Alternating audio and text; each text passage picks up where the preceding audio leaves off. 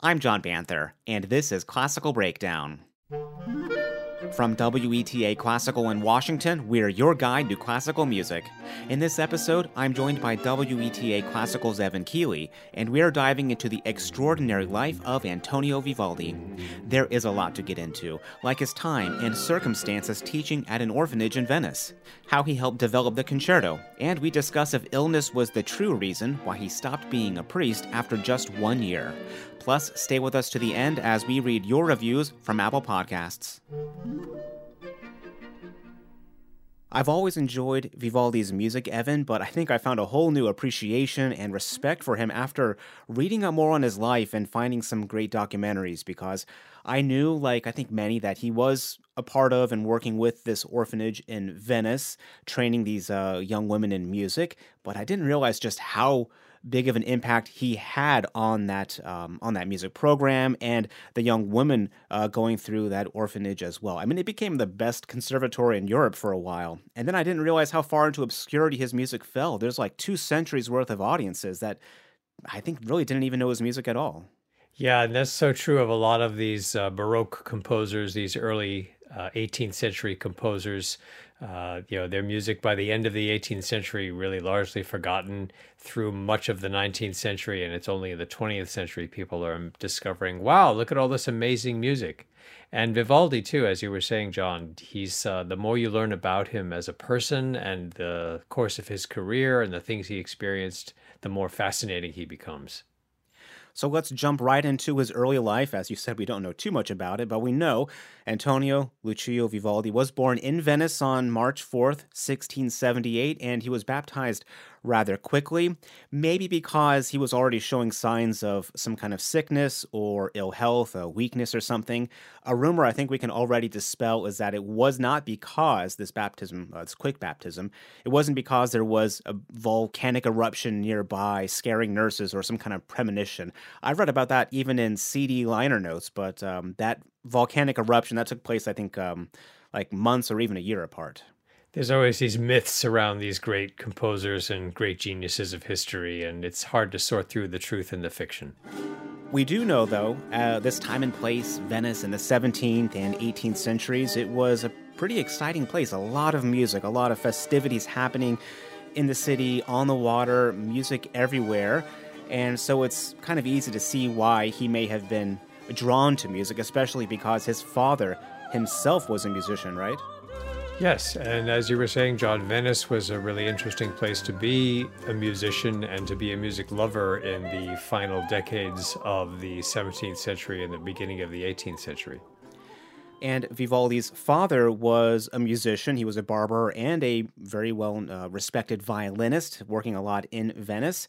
And he presumably gave young Antonio Vivaldi his first lessons in music but by age 15, he starts to train to become a priest alongside his work in music. He was ordained 10 years later in 1703 at the age of 25, but after a short period of that, not even a year, I think, he vowed to never say Mass again. And it seems like we have really little information to go on with this topic other than a letter he wrote like 25 years later saying that he had to leave the podium or the lectern three times once during Mass, complaining of tightness in the chest. Asthma is a, something that's been thrown around a lot as an illness Vivaldi may have had.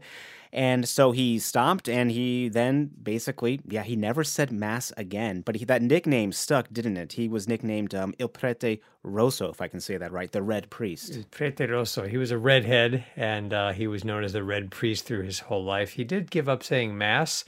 It's not clear that he actually left the priesthood. And it seems to me that the way to interpret that is that he saw his ministry not as delivering the sacraments, but as a music minister. Yes, I think that's accurate because I've also wondered well, how much of this is him not wanting to be a priest or as you say share the the music because I feel like we would have heard of more instances of him having to leave the stage or whatever as a musician. I mean, look at any violinist leaving the stage after playing a concerto um, they're sweaty usually. There's a reason Yeah. why there's uh, in dressing rooms and green rooms. There's a reason why there's showers in there, but we never heard anything like that. and lots of bottled water. But uh, Vivaldi, a performer his whole life, and there's no evidence, as you said, John, of him having to leave the stage during a performance. And of course, he wrote very athletic violin parts for himself and for the other musicians. So clearly, there's a lot of physical uh, effort involved in making this music. So I wonder, you know, he the the story is that he had strettezza di petto, this uh, tightness in the chest, and we're not really sure what that means. Asthma is a plausible explanation. I uh, even wonder if he had some kind of anxiety while he was uh, saying mass or something, or he just felt like his calling in life was to do something different. And as you said, the duties of the priesthood maybe were less exciting to him than being a musician. It's not really clear. No, but his calling came about the same time, 1703, right when he started working as the violin instructor at the Ospedale della Pieta. Tell us a little bit about uh, this.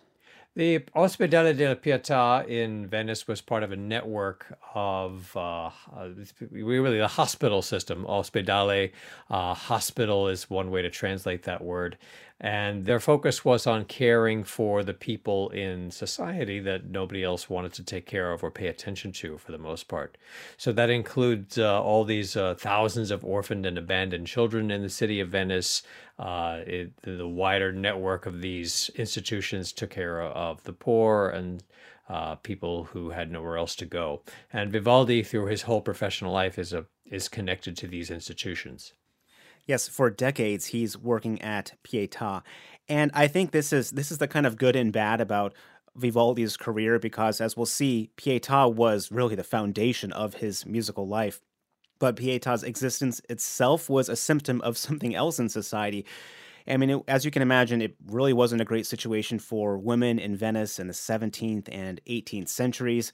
Many turning to sex work just to, as I saw in one uh, court case at the time, just to not starve, just to have any kind of housing or to even feed their children. It was a very um, kind of a grave situation. And that combined with the tourism aspect of Venice, people from all over Europe, especially nobles, British nobles, they flock to the city to what it sounds like to just um, to party, take in the music, and with that um, sex work industry, it resulted in thousands of abandoned children, many with severe disabilities because of syphilis. Uh, the boys had to learn a trade and, and be out of the system by 15. The girls, they got an education a bit more, and especially in music, this music program, um, which Vivaldi was instrumental in making something huge. That also existed in part because they loved great music in churches on Sundays, these tourists who were there to begin with. It's really fascinating to me to think about this creative genius, and we look at his music, it's amazing. But we're also, as we're talking about this, John, we're remembering that his entire professional life, he's creating this great art and challenging these girls, uh, these, you know, they're really girls. They're they're not adults, they're teenagers or they're they're children. And these are people that the society in which Vivaldi lives don't value. These are not people that are valued. They're ignored. They're invisible. And what Vivaldi does his entire life is elevate them to the status of these internationally renowned musicians. He trains them to be great players. He gives them magnificent and challenging music to play. He teaches them how to play it. And he's in his whole life in these relationships of caring and collegiality with these people who most other people in his society would rather ignore. And all of this for me has really humanized Vivaldi because I think we all might have that person in our lives who was um, that familiar face, someone who was at your school or institution or family or, or whatever for, for decades, as Vivaldi was, that familiar face that helped grow a program. I can imagine uh, maybe the daily interactions he would have with these girls and students um, passing through the, the halls or whatever that kind of looked like at Pietà. So it really humanized him for me in thinking of Vivaldi more, uh, maybe through their eyes. Yeah, he's uh you wonder if he's a kind of a father figure to a lot of these girls and the way in which he's creating this great art for them and challenging them to create something that's so special and liberating. And he does it for his whole life, for, for decades maybe people caught a little bit ago where we said he was hired as a violin teacher at Pietà. Today we know him, of course, as a the one of the great composers of this century, but he was known as one of the great violinists. Oh, and a good great composer too. Um, he was well sought after. He was uh, playing was described as astounding. He was a great teacher. He he helped develop technique for the instrument. Um, he really pushed that forward. In addition to, as we'll find out, him pushing forward the concerto form within the the school. So, I guess what was his first composition then, if he was busy with the violin the first part of his life? Of course, we don't know his first composition, but we have his first publication, his Opus 1 from 1705, two years after he started working at Pietà. It's a set of trio sonatas for violins and accompaniment.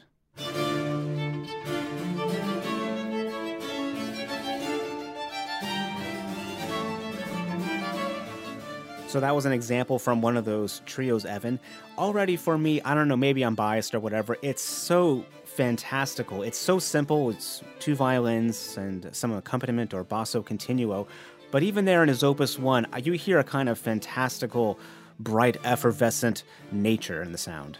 He's able to compose works that are technically very intricate and yet they have this wonderfully appealing style to them that even if you don't know anything about music, it's just so delightful and charming to listen to. But you know, Vivaldi is not just a scribbler of pretty tunes. He's really writing in- intricate and wonderful and marvelous music from the very beginning. And years later, he had a, a pretty big breakthrough, I think, right? In uh, 1711, he had a, um, it was his Opus 3 that was published, I think, in Amsterdam. What was his, L'Estro Armonico? L'Estro Armonico, Opus 3.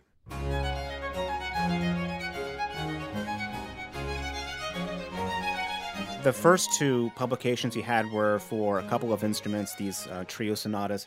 But Vivaldi starts branching out more, right? We have more instruments, it's more involved, there's um, presumably more going on in the music. And this is really, you know, the second decade of the 18th century, the form that we think of as the concerto which is we generally think of as a piece that's written for a large ensemble with one or maybe two or three solo instruments that are featured prominently. This is still a pretty new genre of music in the year 1711, and Vivaldi is among those who are actually developing this form through their compositions and through their playing. And by the time he's in his 30s, his publications, his music, it was found all over Europe. I mean, if you can get Johann Sebastian Bach interested in arranging your own music for whatever he was doing, that's that's uh, that's quite an endorsement, I think. Yes, and Bach actually arranged a number of Vivaldi pieces, which gives us an indication that Bach held Vivaldi's music in high regard. I also wonder how much of his writing here reflects also the space that he's in because there's this um, big church or cathedral where they are playing these um, services or whatever from Pietà on, on these Sundays. And some of the music, it just it sounds like you want to hear this in a place with very, very high ceilings where you, you hear the music directly, but then kind of in the background above you and around you, it's kind of sparkling. And as you said, people came from all over Europe to hear this music that Vivaldi and his students at the Pietà were creating he really built up that program, didn't he? It gained more and more recognition and became, from what I understand, one of the greatest conservatories in Europe. Some of the best um, orchestras or ensembles. People, as you said, were flocking there to to hear these um, girls play. And he wasn't writing easy music, was he? These weren't student concerts or music that was written at a more amateur level. Because for myself, even I thought for a long time this Pietà program that Vivaldi was with. It's yeah it's a great really really advanced kind of high school program that we know today. But no it was a full-fledged like conservatory and he was writing very difficult music and there were players there that could do it. Yes and vocalists as well and he challenged all of them to be their best.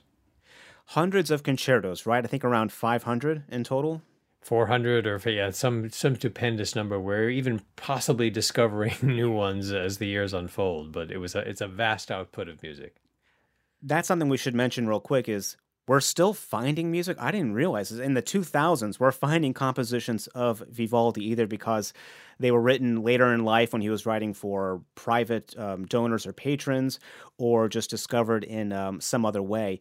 And so we have hundreds of concertos for various instruments. Most are for the violin, kind of understandable. That's really the big solo instrument of the time. But he wrote many others as well. The oboe concertos, Evan, I, I love these. They are so difficult, aren't they? Yeah, he really wrote uh, virtuosic music for pretty much any instrument you can name. And yet, as I as we were saying, you know, it's it's technically very complex, and yet as you listen to it, it's just so charming and sparkling and wonderful to listen to we did an episode on the oboe. It's number 65, and it's with principal oboe of the NSO, Nicholas Stovall. And in that episode, he's telling us how, about how kind of primitive the oboe is at this time in the 1700s. And these oboe concertos that Vivaldi was writing were so difficult. I mean, it was a couple of decades before other composers were writing at a similar level of difficulty players today will acknowledge that these are um, they're quite difficult. So it was always kind of an enigma or or, or wonder who was playing these concertos, but there certainly was a few um, girls and young women at Pietà who could pull it off. Surely there were uh, some really, really gifted players under his tutelage at the Pietà, and the oboe is certainly one we've been talking about, but also the bassoon. He wrote a number of concertos with a solo bassoon, which was a pretty unusual thing even then. So you have these very, very demanding uh, parts for double reed instruments, which are hard enough to play. And as you mentioned, John, in the early 18th century, they're uh, they're not as complex as they've become in modern times. So even harder to play probably back then than they are now. But clearly, the uh, girls and young women at the Pietà were able to do it.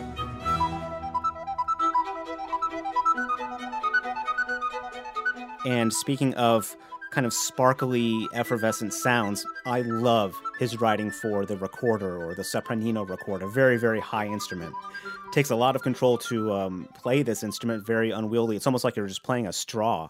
For me, this is some of his most sparkly, effervescent. And of course, he wrote hundreds for the violin. And this is another one of those moments, I think, with a student that uh, that humanizes Vivaldi. Anna Maria della Pietà was a, a student, and you can imagine della Pietà was a name shared by many of these orphans. Vivaldi was her violin teacher, mentored her. He even spent several months' salary just getting her a suitable violin. Today, that's kind of a bargain, just three months of your salary for an amazing instrument. But clearly he believed in her and she was fantastic. Eventually she took over the roles that he was uh, doing in charge of um, uh, teaching violin as well. And he wrote several concertos for her like one we're hearing now that's just um, i mean it shows really i think for the violin especially he was not he was okay with just writing very very difficult music because the, the students could do it. This one's the rv 363 that we're listening to and we're you might hear us say RV and then a number quite a lot, and that's because we're referring to a catalog of Vivaldi's music, right, Evan? Because I think there's got to be at least 50 concertos that are just concerto in C. Right. So, how do you keep track of all these things, especially if Vivaldi didn't publish so much of his music?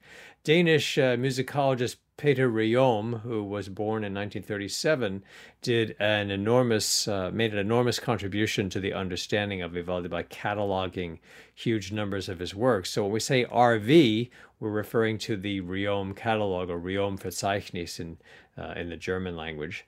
Another thing to bear in mind with these uh, Ryom catalog numbers is that they're not chronological. So unlike, say, the Köchel numbers that we associate with the music of Mozart, uh, there, there, if it has like a 600 number, that's a, probably a piece Mozart wrote late in life.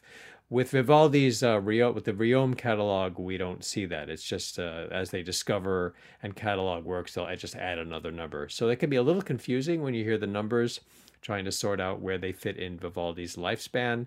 Uh, and then we have to find out uh, through further research and exploration where that might actually be. Yeah, because if you discover a new work and it's in the middle, what now we reorder half the catalog. Yeah. You can't do that. But it's really handy in that a lot of uh, the works that I think of Vivaldi, I just remember them by the number. And it's great because when you're listening to the radio or, or whatever, and you hear someone say, uh, blah blah blah concerto, a bunch of different words, and then RV and a number. That's all you need. When I look up Vivaldi's music and I know the number, I just type in RV um, 589, for example, for a work we'll talk about in just a moment. It makes it makes it very handy. Right. And you mentioned 589, a famous Gloria, which we'll talk about momentarily, but there's also RV 588, which is a less famous setting of the mm. same liturgical text. And when we play that on, for example, our vocal music station Viva la Voce, I will often say this is the less famous Gloria of Vivaldi Ryom 588, not to be confused with 589. And as you get to know Vivaldi's music, some of these numbers, as you mentioned, John, actually stay in your mind. And speaking of that Gloria RV 589, this has become one of the most popular choral works of Vivaldi. And it kind of asks a question well, wait a second, we have a chorus here. There's soprano parts, alto parts, um, tenor parts, and bass parts in the music. This was written for the, the, the, the girls at Pietà, so who's singing these um, lower parts? Well, it was thought for a long time, kind of naturally, that they were sung by male faculty members. They would just come in, sing the parts for whatever um, on, on a Sunday, and that was kind of it. But through research and everything, we found out no, they were all sung by women. There were women bass and baritone singers.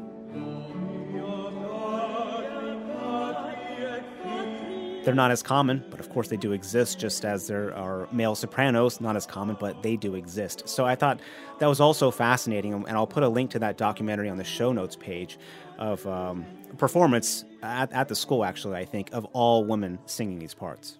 Yeah, that documentary is really fascinating. This is one of the more intriguing puzzles in musicology with regard to the music of Vivaldi. And for years I was skeptical. How could women sing those low parts? But you know, I'm I'm convinced. I mean, it's the most it's a difficult thing to understand, but it's the most plausible explanation. There's no evidence that men were involved in these performances. There are paintings. People would, like you said, John, people would visit from all over Europe. Some people drew pictures or made paintings.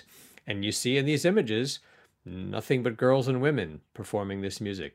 So clearly, this is yet another example of Antonio Vivaldi challenging these girls and women to, to stretch the boundaries of their creativity and their capability as musicians. And, you know, if you think about uh, these scores and the bass parts, which are, by the way, always doubled by the instruments anyway, they are, in fact, by some very extraordinary women, possible for, for them to sing those pitches. And they did. And we'll get into the next chapter of Vivaldi's life right after this. Classical Breakdown, your guide to classical music, is made possible by WETA Classical. Join us for the music and insightful commentary anytime, day or night. You can stream the music online at WETAClassical.org or in the WETA Classical app. It's free in the App Store. There's another side of Vivaldi's life that kind of takes place while he's at Pietà, and that is he gets involved in opera. This was the most lucrative, most popular form of entertainment in early 18th century uh, Venice. It was it was opera. It was also considered a bit indecent, I think, or maybe risque, something that a priest, former or not or whatever, it's something that they probably wouldn't shouldn't be associated with, right? But he became involved and extremely successful. Sure. Well, that's true today too. If you're a composer and you really want to make a lot of money and be really famous, you want to have a big hit on Broadway or you want to write the mm-hmm. score for a hit movie. And that's uh, analogous to what opera was in the early 18th century, really throughout Europe, certainly in a city like Venice where opera is a burgeoning industry. And at the age of 35, Vivaldi tries to get in on the game, not without some success.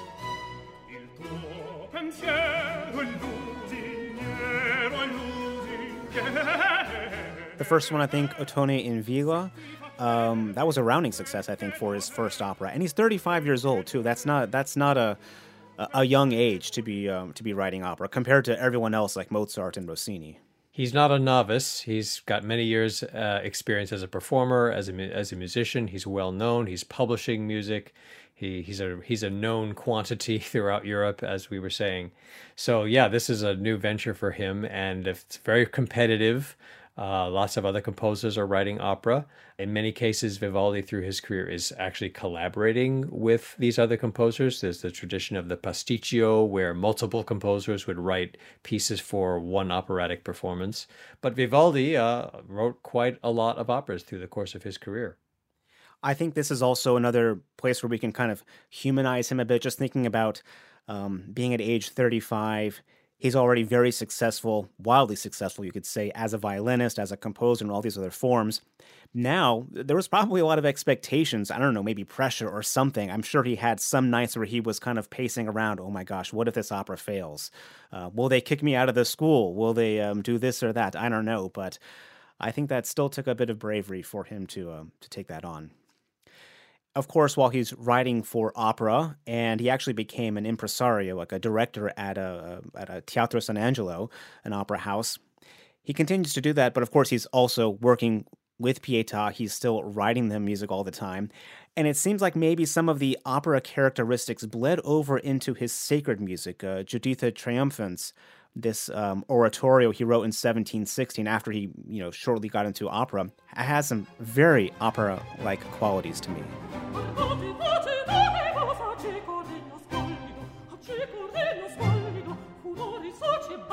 The way the singer and the orchestra are, are working together, the sudden, really short um, jumping out notes from the orchestra and the, the intensity of the voice seems a little operatic. Yes, oratorio, of course, a dramatic form, not usually staged. And it's yet another indication to me of the peculiar and fascinating ambivalence that you find in European culture in the early 18th century about opera, which, as you were saying earlier, John, some people viewed it as kind of indecent or risque. You have a lot of these passionate love stories in opera, for example, and Vivaldi being a priest. Well, maybe this isn't appropriate, some people might have felt. And yet you have these operatic forms coming into liturgical music or in the music that you would hear in a in a religious setting like the Pietà because people loved it. Everybody loves drama. Everybody loves excitement, uh, whether or not they want to admit it. And of course, in uh, you know in 1716, he's writing this oratorio. This is a few decades before Handel makes the English oratorio into this uh, you know this huge form. Uh, but in both cases, and in the cases of many of these composers of this era, you have these very operatic qualities informing the style of oratorio writing. Vivaldi was one of the first, I think, to really explore those possibilities.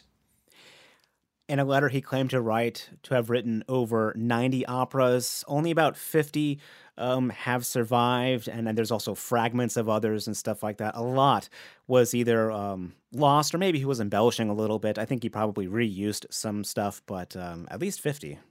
Yes, and when he says, like you said, when he says 90 operas, does that mean does that include multiple revisions of one opera? Does it include a pasticcio with other composers? I don't know. But he did obviously compose a huge number of operas. Exactly what that number is, who knows? But you discover these works. A lot of them have never been heard. Uh, we're still discovering and exploring these scores. Many of them performed in the late 20th century for the first time in more than 200 years. And so many of them are so amazing. I love that we, we're still discovering. I can only imagine being, you know, in the orchestra, playing it for the first time, reading through it for the first time, um, knowing that these musicians or these instruments together have not created this piece or this music in, in centuries. That must be quite an experience. And as with his instrumental writing, Vivaldi is able to compose music for the voice that's virtuosic without sounding technical or just like empty pyrotechnics. He's able to create things that are very difficult to perform, but they're incredibly exciting to listen to. Around 1718, Vivaldi takes what is uh, apparently a prestigious position at the court of Governor of Mantua. This is Maestro di Cappella. And he's now, as we can see, he's he's spending more time outside of Venice. He's traveling, but he still maintains that relationship with them. He was paid I couldn't find out what it was in today's dollars, but he was paid like two gold coins a month to continue writing larger works and concertos um, for the school as well. He did this, I guess, for for many years before returning full time, and he was visiting at times. Right, he would come in and he would have to play and rehearse with the um, with the school. But um, it was 1725 before he came back full time.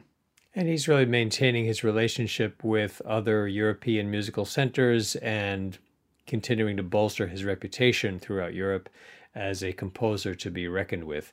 It's possible that when he was in Mantua during that time, he first became acquainted with Anna Tessier Giraud, a woman with whom he would collaborate for the remainder of his life. And she was, from what we know about her, a very capable singer, maybe not the most virtuosic, most technically skilled singer and uh, he wrote a lot of music for her to perform in his operas. Apparently, she was a very gifted actor. Audiences loved her. She had a marvelous dramatic flair, uh, many opera roles written for her. She and her sister lived with Vivaldi for many years. She traveled with him a great deal, and it's apparent that she was enormously supportive of him as a composer and as a performer. Now, you can imagine here's this priest living with these two women and some people maybe uh, had some doubts about whether or not this was appropriate. Uh, however, uh, you know, uh, I guess, uh, John, we have to be honest that us menfolk don't always deserve the benefit of the doubt. But that being said, uh, there's no evidence that this this priest Antonio Vivaldi had any kind of relationship with this woman other than one of collaboration and professional mutual respect and friendship. I think all of your points there are, are, are, absolutely right. And I think maybe to also bring Anna Teresa Giraud into um, a, a, familiar frame today, I think it's like she was probably like maybe a Broadway star. She had some kind of it factor where, yeah. you know, she grabbed you and she had your attention the entire time she was on stage. Yeah. Maybe not the, like you said, not the technically most proficient, but she had something else and clearly a very shrewd businesswoman and uh, a very dedicated musician and who really understood the industry i think in a very sophisticated way. I think some people might be listening and wondering well wait a second um, what about the four seasons? What about that? Well, how does that fit into all this? Wasn't that his most famous piece? And actually it was a collect it was part of a collection of other concertos wasn't it? 1725 was the year they were published. They were published as part of his Opus 8, which is a collection of 12 concertos. Uh, the title of that whole collection is Il Cimento dell'Armonia e dell'Invenzione, the, the contest of harmony and invention. So, this rather sort of poetic title for this collection of concertos. They were published in Amsterdam, and the first four of those 12 concertos are Le Quattro Stagioni, the, the four seasons. I think it was the first season of Classical Breakdown, uh, episode three. You and James Jacobs had a wonderful conversation about the four seasons. And uh, one of the things you guys point out in that episode is that there are these sonnets that are meant to accompany the music. It's possible Vivaldi is the author of these poems, one about each season. And it's uh, a wonderful way of exploring this incredibly descriptive music that he composes. And it's not surprising to me these works are so famous because the more you listen to them and think about them, they're they're so imaginative and thrilling and wonderful and beautiful. They're really quite astounding, aren't they? I mean, when you really get into it, there's nothing like this. It's almost maybe like um, if, if, if maybe it's too bold to say, it's almost like a Berlioz Symphony Fantastique moment. It's like, what is this? Where did this come from? And then there's nothing quite like it for a while. So much detail in the music, a lot of detail that's lost on listeners because it's stuff that's just written in the score or, or clever things. And the sonnets that he wrote, it probably is played too much in all forms everywhere. But I think people often hear just the kind of romanticized version, the kind of maybe slower, um, sappier, if that's maybe a little harsh, but sometimes a little too sappy. When you listen to the how it was performed originally in that um, in this Baroque practice in this early 18th century um, style of music. When you hear it that way, it's extraordinary. It blows me away every single time. And I really appreciated your comparison to Berlioz. I think that's an apt analogy to draw. Both cases, Berlioz and Vivaldi are telling a story with music and doing it in a way that nobody before them had thought to do and uh, just you know shocking some audiences and thrilling many others. Uh, you know, Vivaldi, the, he's he's painting these pictures in these concertos and you hear dogs barking and bugs buzzing and lightning flashing and you know who who was doing this before Vivaldi? Not not a lot of composers.